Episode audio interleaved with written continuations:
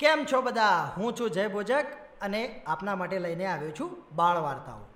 અકબર બિરબલની સિરીઝમાં આપની આજની વાર્તા છે, તમારો નોકર રીંગણનો નહીં. એક દિવસ અકબર અને બિરબલ બગીચામાં ફરી રહ્યા હતા. ખીલેલા બાગને જોઈને અકબર ખૂબ જ ખુશ હતા. તેમણે બિરબલને કહ્યું, બિરબલ, જો તો આ રીંગણ કેટલા સુંદર લાગી રહ્યા છે. આનું શાક કેટલું સ્વાદિષ્ટ લાગે છે?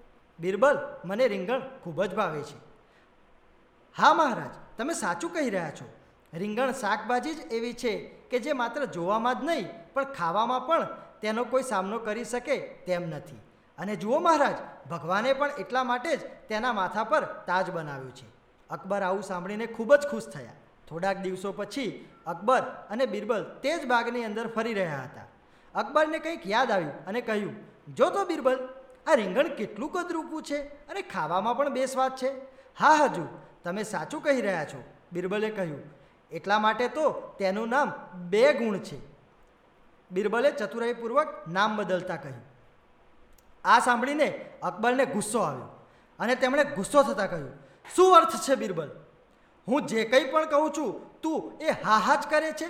રીંગણ વિશે તારી બંને વાતો સાચી કેવી રીતે હોઈ શકે? શું તું મને સમજાવી શકીશ? બિરબલે હાથ જોડતા કહ્યું, હજુર, હું તો તમારો નોકર છું, રીંગણનો નહીં. અકબર આ જવાબ સાંભળીને ખૂબ જ ખુશ થયા અને બિરબલ તરફ પીઠ કરીને હસવા લાગ્યા.